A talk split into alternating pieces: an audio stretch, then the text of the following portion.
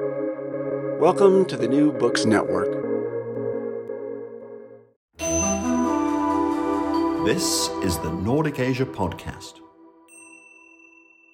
Welcome to the Nordic Asia Podcast, a collaboration sharing expertise on Asia across the Nordic region. I'm Duncan McCargo. I'm director of the Nordic Institute of Asian Studies and a professor of political science here at the University of Copenhagen. It's my great privilege today to be joined by Astrid Norén-Nilsson, who is an associate professor at the Center for East and Southeast Asian Studies at Lund University. Uh, she's a very prominent scholar of Cambodia and Cambodian politics, and she's been doing a lot of really interesting work. So it's great to have a chance to, to see you again, Astrid. Yeah, my pleasure. Thank you, Duncan. Thanks very much. Yeah, I mean, you're just across the sound. If I stood on a ladder on the roof, I could probably almost see your house with a oh, strong sure. pair of binoculars. And yet, it's been very difficult for us to go back and forth over the past year or so between southern Sweden and Copenhagen. So we're having to find other ways of catch up on what work you've been doing and all the interesting things that have been going on. So I saw a really great article in the journal Critical Asian Studies that I've been involved with. I'm a member of the editorial board. And I thought, wow, I really have to talk to Astrid about this because she's got a very, very interesting perspective. But maybe you could start off by giving us a bit of background about how you started working on the politics of Cambodia. Right. So thank you very much for your interest in this. I guess it's a very personal question, but I won't uh, shy away from it and I won't mm-hmm. tell a lie, even though perhaps I should. Really, my starting point in my work is my uh, interest in Cambodia. So it's not that I identified Cambodia as a sort of suitable testing ground for some particular political science theory, but really it's my interest in Cambodia that all started with. And then in terms of chronology here, it was really at the tender age of 17 as a teenager living in Sweden then that um, all of a sudden I had this urge to go to Cambodia. Uh, came out of nowhere. As one does. Right. And so I did, right? So yes. a few weeks later, I was off with a friend. And I remember this sense of a very strong emotional affinity that sort of set the tone for everything that was about to come. So after that, I went to London, I went to SOAS, I wanted to study Khmer, and being at SOAS then enabled me to combine my uh, long-standing interest in politics, was already there, uh, with the study of Cambodia. So, uh, politics for me is really the most interesting prism for making sense of what's going on in a society. It's really, if we, we understand it as a study of power, it's really an excellent vantage point for really unpicking going on in a society, but also has this sort of existentialist dimension to it, the way I see it. And it really opens up for these conversations and these exchanges that are really deeply personal, and you talk with people about things that matter to them, right? And I think that's really a luxury being able to approach people to talk about things uh, that matter to them. And in Cambodia, even though politics is an is a taboo topic, if framed as such, people are constantly discussing issues that are inherently political, and they have plenty of analysis to offer. So I think it's really those conversations and those exchanges that have uh, motivated me and keep motivating me to do this research on Cambodia and Cambodian politics. Yeah, I think there's a lot of parallels between our two stories because I'm also a political scientist who really starts by being fascinated by Thailand and Southeast Asia and then moves into studying things in a broader way. And also, you know, like you, I went to Thailand at a fairly tender age, had an immediate emotional connection with the place, uh, despite the fact that in some ways it's not a place I ought to be at all. It's far too hot not a place where I can think straight. Yes, and I also ended up at SOAS and then doing a PhD on, on, on Thai politics. So yes, I think we've, we've been leading parallel lives in That's slightly different decades here. So well, Duncan. Sorry. That's why we understand each other so well. As we understand each other so well, and that's why when I see one of your articles, I think, oh, right, if I was working on Cambodia, this is the kind of article I would like to to have written. Right. So I'd say for perhaps for the reasons we've just been discussing, your approach to the field is a bit different from the one used by a lot of other scholars, even scholars of Cambodian politics. Could you explain how it is that you go about doing your research? Right. So I'm I'm purely driven by interest. I'm purely driven by intellectual pleasure, and I don't mean to suggest that others are not, but really I have not straitjacketed myself very much. Uh, but I've written on rather disparate issues that tickle my fancy. So I'm, I'm not really driven by this, a particular theoretical agenda or looking at uh, similar issues over time. Uh, but really, I, I, think I tend to delve into issues that I think are vital for understanding Cambodia's political tra- trajectory at a particular moment in time, really. So when I started doing my PhD research, which is when I first met you, I guess I was sort of consumed, yeah, by this desire to really get into the heads of these these prominent political figures and actors that had shaped uh, Cambodia's politics from the introduction of uh, multi-party elections in the early 90s up until that point, and that ended up being a book, Cambodia's Second Kingdom, that sort of mixes an analysis of discourses and narratives with uh, an analysis also of deeply held beliefs and how all of that has played out in what we can say Cambodia's experiment, right, with multi party democratic frameworks. There is there is that sort of actor versus structure uh, aspect to the analysis. And so some read that as a kind of discourse analysis, and that's not how it was intended, really. So I was really interested in what people, what political figures say, but also what they really think, without, of course, any hope or ambition to establishing a clear line between the two. But I do think that Shadowland is very interesting, and I think that's something that I tend to dwell on uh, a lot. Uh, and that work took a longer time perspective, so it tried to cover the period from 1993 up to 2013. And since then, for me, it has really been all about trying to up with the relatively fast, fast-paced changes that Cambodia has been uh, going through. So fast-paced, I guess, at least for academics right? So most recently, since uh, since this shift to a deeper form of authoritarianism over 2017 and 18, my work has been about trying to to make sense of this shift. So I have worked on media. So this article that you just mentioned, I worked on autocratic legitimizations. I worked on the politics of youth organizations. And together with Neil Loughlin, I have co edited a special issue on this shift that I hope will come out later this year. But I think perhaps that there is some sort of fundamental continuity in my research in that interest in the tension between this verifiable political discourse and these unverifiable political beliefs and ideas, and then bringing that dimension to the my interpretation of that dimension to the analysis and of these shifting phases of Cambodia's relationship with competitive and then hegemonic authoritarianism. Perhaps not something that always uh, comes out in the final written product, but it's always there in the in the research process.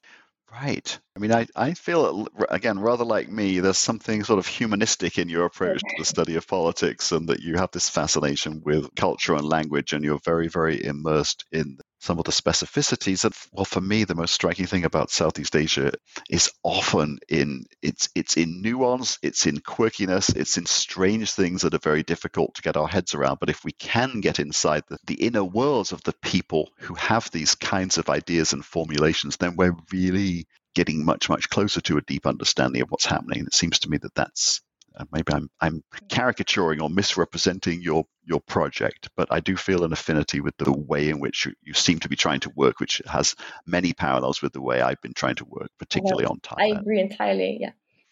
Because a lot of social scientists are trying to schematize things and to make things make sense. And I think both you and I have the idea that actually we have to embrace the fact that things don't exactly quote unquote make sense in a conventional way. So this brings us to this very interesting article we've already mentioned, the Critical Asian Studies article that came out recently, Fresh News, Innovative News, Popularizing Cambodia's Authoritarian Turn. And that's really about this Cambodian online news site, Fresh News. Can you tell us a bit about what Fresh News is to begin with so we can have some context to understand the, discussion? Sure. So, uh, Fresh News is it's a news platform that was launched in 2014 so it started out as a smartphone application, that the first right. smartphone application, right, to deliver Khmer language news. Mm. That was an in- innovation. And Fresh News also had a Facebook page since the very beginning. And since then, it's expanded. So it now also operates its own television channel, YouTube channel, radio channel. When I interviewed the founder in 2019, through all of these different channels, Fresh News had a total audience of 4 million. So that's very wide reach in a population of 16 million. Right? So, what is the interest of this site? So, as I mentioned, in uh, over 2017 and 2018, Cambodia shifted to this sort of deeper form of authoritarianism, we can say. So, it shifted from a system of competitive authoritarianism, where electoral competition is real but it's unfair, to hegemonic authoritarianism, where there's mm. no real competition, electoral competition to speak of. So in 2017, the Cambodian Supreme Court dissolved the main opposition party, the CNRP, and then in 2018, in national elections, the government party, the CPP, the Cambodian People's Party, then proceeded to win or to claim uh, 100, all 125 seats in parliament. So Fresh News was very active, very involved, very visible over this mm. time period, over this shift. So most obviously, when the opposition leader, so the uh, leader at the time of the CNRP, Kem Sokha, was arrested in September in 2017, right. News were there, right? and they broadcasted the arrest live. So they knew beforehand, obviously, that the arrest was about to take place. And so coincidentally, some inside information. some information there. yes, right? right. And the same day, the Cambodia Daily, which was this very important independent newspaper, came out with this last issue before it was it had right. close of uh, being handed this very hefty tax bill, right? So there were these huge changes in, in the media landscape in connection with the shift. And it just it seemed to me that Fresh News it was more than just a pro government website, but it really seemed to be implicated uh, in the shift in more profound ways. So, this article that I wrote that came out of Critical Asian Studies, the intention was to try to make sense of Fresh News' role then in Cambodia's transition to hegemonic authoritarianism and also to place that in the global context of rising authoritarianism, to try to understand how the new med- media logics of digital journalism, how they were weaponized to support this transition to hegemonic authoritarianism in Cambodia, and also how those particular tactics might perhaps inform what we know about this global rise of authoritarianism. Going over fresh news stories and coverage, particularly over this time period of the transition, I found that fresh news was really complicit, let's say, in producing this shift, both in a legal sense, but also in a discursive sense. So I, in the article, I identify sort of three main ways. So firstly, by reorienting notions of democracy. So this included spreading this uh, pro-government narrative in which the political opposition is guilty of treason, which then eroded both their democratic and nationalist credentials, but also by spreading the idea that being a strong man is a sort of legitimate form of leadership and being the first news outlet to actually refer to the prime minister as a strong man, as a sort of legitimate title. But secondly, also the new, fresh news reporting being the basis for legal action, really. So you have these unsupported internet rumors and things that pop up on anonymous Facebook pages that are then republished and reproduced by Fresh News. Right. And from there, right they can much, much more easily make the jump to the sort of legal sphere and then become legal and juridical uh, evidence. And then, thirdly, also in terms of spreading this pro government discourse of fake news, right. uh, according to which it's the political opposition, but also independent media that are actually spreading fake news uh, in Cambodia, which really invalidates any sort of critical positioning and also critical news reporting. Right. Yes. I must confess I have a framed copy of the final issue of Cambodia Daily with its now legendary headline "Descent into Outright Dictatorship" on the on the front page. I wish I had that. They really yes, I, I got someone to send it to me. I, I the, the day it came out, I emailed all my students in Cambodia. I said, "Can one of you please find it yes. and send it to me?" And one of them did. So I'm really really happy. But I can auction that one day. But yes, it's indicative of that turn, that sort of 2017-18 turn well, culminating in a bizarre election where the opposition has essentially been banned and the ruling party romps home to an astounding victory that was all too predictable. So a lot is going on as fresh news emerges, as as you say. Can you give us an example of a story that broke on fresh news that illustrates the way that the site operates? Right. So I think what's interesting here is that it's typically not a single story operating in isolation that's significant. Yes but that there's this whole ecosystem of uh, online actors. So, anonymous Facebook accounts, but also the social media activity of government officials, for example, and all of that forms an ecosystem together with Fresh News that Fresh News operates within.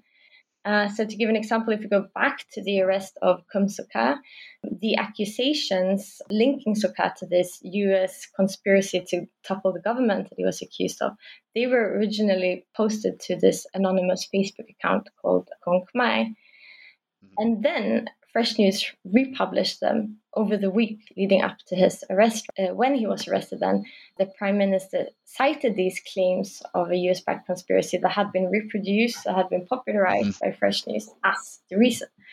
And there was also this video uh, from 2013 in which Kem Sokha says that he has received some support or some backing from the US, which then resurfaced on Fresh News just merely hours before his arrest.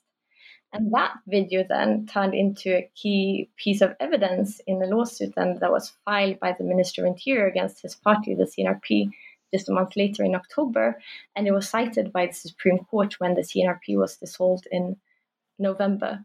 I have more examples to give if you want. Right, but that's a really good one because I think this is the difficulty. I mean, I, I've done a lot of work on media in the past, and there's this enormous literature about censorship and this idea that in authoritarian regimes or hybrid regimes or whatever on earth we're supposed to call regimes like those in countries like Thailand and Cambodia these days, most of the threats to an open information order are supposed to come from the state. But actually, what we're finding, certainly in this Cambodian case, it's not exactly the state. How does Cambodia illustrate the crossover between what is the regime and what constitutes private sector interests that are somehow very closely aligned with the objectives and goals and preferences of the regime. Right. So what I think is, is very interesting here is also how neither the government nor Fresh News really claim that Fresh News is a sort of independent enterprise. Uh-huh. There was initial support that came from a Secretary of State at the Minister of Interior and also from CP, a CPP affiliated tycoon. And so this close relationship between the government and privately owned a privately owned media outlet here is really acknowledged by both sides. And there are plenty of quotes in mm-hmm. different media to illustrate this. So, for example, the government spokesman, Phay Siphan, he has referred to Fresh News as a space for the government to share the news. And the CEO of Fresh News, he has also said that if the prime minister wants to spread news, and he comes to me. So it, right. it's somewhat, it appears somewhat puzzling. You would think that either the government would seek to conceal these links with fresh right. or that perhaps they would want to turn it into this sort of state-owned platform if they're already open with it, right? But my interpretation, so this is obviously something that you know one can does a lot of one can do a lot of thinking about, and I I did right. come. My interpretation so far is that this assertiveness of both fresh news and the government sides over these close ties could be understood as a way of normalizing this undeniable influence that the government exercises over fresh news. And one VOA journalist that I interviewed, he said that if I was CEO of Fresh News, I would say that we are the bridge that link the state and the people. And I think, yes. I mean, that's really how Fresh News carries itself. And then on the other hand, then reasons for maintaining Fresh News as a private enterprise we can see that market driven media industry can perhaps sustain authoritarian more effectively by delivering more convincing, more sophisticated messages compared to the, the state owned media. And we've seen that in China, for example, that argument has been made. And in Cambodia, the state owned media is widely unpopular. If you look at Agence Kampuchea Presse or the TVK, really has, you know, holds zero appeal, I guess. Right. Yes. Right. So that, there might be that expectation that being a private enterprise, you can have more popular trust and get more interest. Uh, but to understand this crossover, I guess there are also some sort of theoretical reflections to be made right. here. and this is also this crossover, as you say, this is also one of the reasons that I found uh, Marlies Glasius's recent work on authoritarianism particularly helpful. So she says um, in a framework that I use throughout the article that to understand what authoritarianism is in the contemporary world, we should focus on the sabotage of accountability rather than uh-huh. fictions, and that we also that we should assess these political institutions within, below, and beyond the state. So that really yes. opens up for looking at governance right. uh, arrangements right. as public-private um, partnerships. And so this, I think, is very fitting for making sense of fresh right. news from the sense of sabotaging accountability from what I refer to in the article as the elusive distance from the state. Yes. So it's almost like sabotaging accountability becomes a major project here, and and right. the, but yes, not only are they complicit, but they're actually so proud of their complicity that they're flaunting it. And this is the irony. And yet, if you ask ordinary Cambodians about government TV channels and things, they have no time for them. But isn't Fresh News incredibly popular? I mean, something that I didn't really highlight in the article that the target group of Fresh News, it's really civil servants, it's NGO yes. workers, and so on. Right. And the CEO, when I interviewed him, he really insisted it's not for women; it's, strictly for. Wow. Yes. Really, it's that, very gendered. That was the point that hit home. But, but I think that speaks to how Fresh News is also sort of providing it's providing information to these categories of people because it has access to this exclusive information coming out of the state. Right. So it's, it has information that's important to these particular categories. And I think that also is, as part of that, Fresh News is, is not only about convincing people, but it's also about providing a narrative that I think civil servants and government officials can rely on. So there's something here in terms of what Fresh seeks to do. It seeks to legitimize, but it also seeks to establish sort of official narratives that, believe it or not, right. you may repeat as a government official. I think there is something there right. to explore that I didn't really delve into in the article, actually. So its core audience is intended to be essentially male power holders right. are sort of in the government camp, yes. and it gives them a mm-hmm. legitimating mm-hmm. narrative to support them in their work and in the kind of positions that they take. Right. And I think they've also something that I dwelled on in my interviews and with the CEO and with some another person working at Fresh News, and they feel very confident that they have reached the core target groups. But there is also an ambition, or there was then in 2019, to expand further and to go into the countryside. And I think that when the, that target group is expanded, then yes. of course the messages and the purposes would be adjusted. So it might be more about legitimizing and less about providing narratives. But I that's the original key ambition of Fresh News, really, to interact with these constituencies.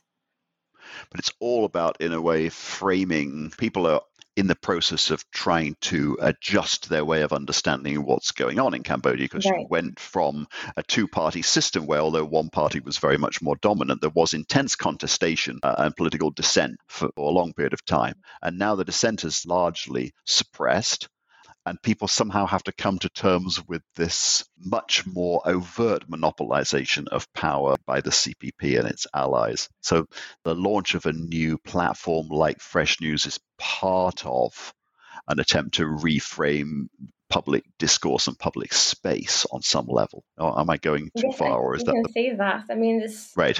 These changes happen fairly rapidly, right? It's difficult right. to process and even know how they should be represented. Uh, so I think this helped in, in, that sense, and also helped to establish uh, a very straightforward communication channel between the state and its employees, its civil servants, and strengthening that relationship in a way.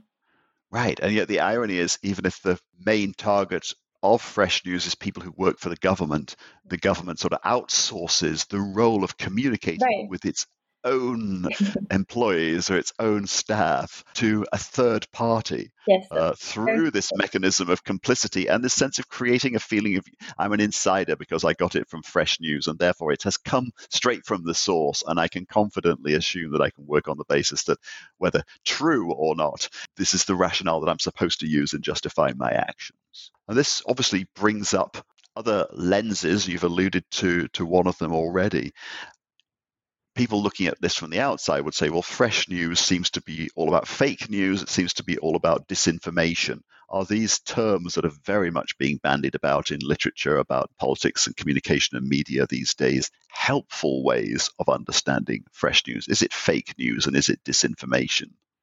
I don't think that it's primarily fake news or disinformation, no. Uh, I mean, we, there is this aspect of taking this unsupported rumors and leaks off the internet and then yes. republishing them. So I guess that has some sort of family resemblance with disinformation, but it might not be disinformation as such. It's simply about sharing in a way. Mm-hmm. So I think that the genius of fresh news, as it were, is really the opposite of spreading fake news and disinformation. So it's really about holding this exclusive access to privileged information right. coming from the state, being the first outlet to get it out And most pieces are actually very brief and concise and just fact filled and with yeah. no analysis at all. And so this is why Fresh News has become necessary reading for these civil servants, for these NGO workers, and so on. So typically they would download the app, and then you would get notifications throughout the day as soon as something comes out. And so you, the tension is always is kept, right? And right. if you like the face uh, the Facebook page, then you keep getting notifications yes. throughout the day. Uh, and so this is also why other journalists are really sort of made to run after, let's say, the fresh news story. Right. Right. So that was something also that came out when I interviewed some of the independent journalists, and they said that now they're forced, they have to monitor fresh news reporting throughout the day to see right. what is happening, and then they might you know chase the same story. They can identify the stories that, in that way, and then they try to cover the same stories, and they of course do it differently. They try to do it taking a sort of critical perspective, taking a different angle, right. Right. their own account. Uh, but nonetheless, this means that fresh news reporting has really set the national news agenda, and I think that is really significant. Right. Now, that is a, a whole fascinating process because we're accustomed to the idea of a 24 hour news cycle, which I guess really came in with the, the first Gulf War and CNN and the idea of rolling TV news. But this it's almost like they're deliberately drip feeding information throughout the day. It's not mm. literally as things are happening. Presumably, they have a fairly good idea what they're going to do sometime in advance, but they want to keep everybody hooked on the app. So they're delivering these snippets of information at intervals throughout the day in order to hook the readers into make people highly dependent on these drip feeds of information that are coming through from the app and it's it's rather orchestrated. It's, it's 24 hour news cycle is an idea of breaking news where things are actually happening and you go live to the scene. But this seems much more calculating than that as though the government is going to say okay today we've got 20 things that we want to get out, and we're going to drop them out at half hour intervals using uh, mechanisms like fresh news so that people just have to be at the edge of their seats wondering when they're going to hear about this and, and so forth. Is it something along those lines? Yeah. And I mean, uh, that's really media today, isn't it? It's yes. well for almost any media. And that's also what Facebook does to all of us, sort of just right. getting their notifications out whenever they want to, just to get us back to the app. Uh, but this is something, of course, and that the uh, that the government has sort of tapped into this logic right. by using right. news and then having this breaking news coming out throughout the day. Yes, we're accustomed to blaming the media as the messenger or blaming social media companies for doing this. But there's a sense in which, in a, a regime like Cambodia's, the political actors have embraced this way of communicating information, breaking it down to these bite sized chunks, and then feeding bits of bread to the duck if they keep hanging around, sooner or later another breadcrumb will be hurled their way, in this case through their phone. And have you seen evidence that these civil servants and insiders are literally sitting there with bated breath, waiting for the next fresh news announcement to pop up on their phone? Is it? Just... I think maybe I'm that civil servant, or I'm that person. I, I you're you're now one of them, right? Of yes. there's a lot of interesting things coming out that we could just not find anywhere else. Right. I'm rather hooked to the fresh news uh, news right. too, and I think one sort of has to be now if one wants to understand yes. what's going on in Cambodia. There's not really any good alternatives. So it's turning everybody into into fresh news junkies. Yes, that's um, even even uh, very critical and detached international scholars such as yourself are waiting for the, the latest snippets to pop up. Mm-hmm. So the argument that you're making in the article seems, I know you're primarily focused on Cambodia for much of your research, but this obviously has resonance that goes way beyond Cambodia. Do you have any ideas about taking some of the arguments that you're making in other directions, either for Cambodia or in a, a broader, more comparative context? Yeah, so uh, there is, of course, there's a lot of research interest in the digital strategies of authoritarian states yes. uh, more generally, uh, but this research really seems to generally overlook digital news, with right. the exception of a, a, small body of research that I could find on, on China. But in general, there's a lot of attention on social media, on digital right. activism, issues of censorship, as you mentioned previously. So in general, I think there's definitely there's room for more research on on how digital news, online news, fits into this whole uh, scene, right, in terms of thinking about digital strategies of authoritarian states here. So, in general, definitely regionally in Southeast Asia. And so, one research track that I think perhaps follows from this analysis and which I find fascinating is about these new ecosystem. Sorry to use that word again, but it's quite useful. So, emerging in Southeast Asia, these webs of media professionals, PR experts, and so on, and their relation to and their impact on electoral politics. So, there has been some very interesting work coming out in other Southeast Asian countries, particularly, I guess, the Philippines and Indonesia. Yes. Right. Respect.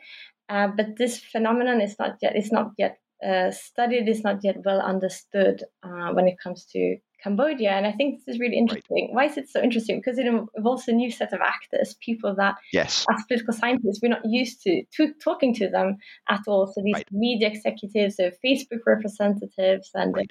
PR guys turned uh, campaign strategists, and so on.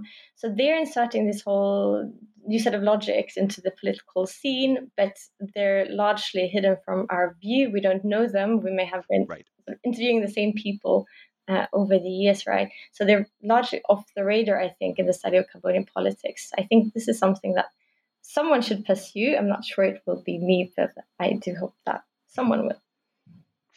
Right. Now, these are really interesting points. I've just written a report, which I haven't yet turned into an academic or published output on online media in Thailand, because as you say, media scholars are they used to be obsessed with newspapers which i studied a lot at one time at mainstream television channels and then they jumped from that to social media but what they don't seem to have grasped certainly in the Thai context and Cambodian context, and I think elsewhere in Southeast Asia, is there's a rise of online media platforms, which are not they're not social media themselves. A lot of what they generate is then reposted on social media, which is a, a source of confusion. Uh, but they're not traditional media either. You had things like massive protests in Thailand last year. All the interesting coverage was coming from a handful of small online media channels that were disrupting mainstream narratives, and nobody could really get their heads around it. So I think this is part of a larger problem. So I think a lot of these trends are likely to have a much, much larger impact on people who don't yet see them coming uh, down the tracks at them. I don't know if you would agree with that. Right. So there might be some prophetic elements to this article to your suggestion. Right. Yeah, I do think so. Well, this has been a fascinating conversation. It's been great to have you with us. Astrid, thank you so much for joining us. Thank you. Really my pleasure. Always always enjoy so much discussing with you, Duncan. So thanks very much. Great. So, thank you to all our listeners for joining the Nordic Asia podcast, showcasing Nordic collaboration in studying Asia. I'm Duncan McCargo, Director of the Nordic Institute of Asian Studies. Look forward to joining you on the next Nordic Asia podcast.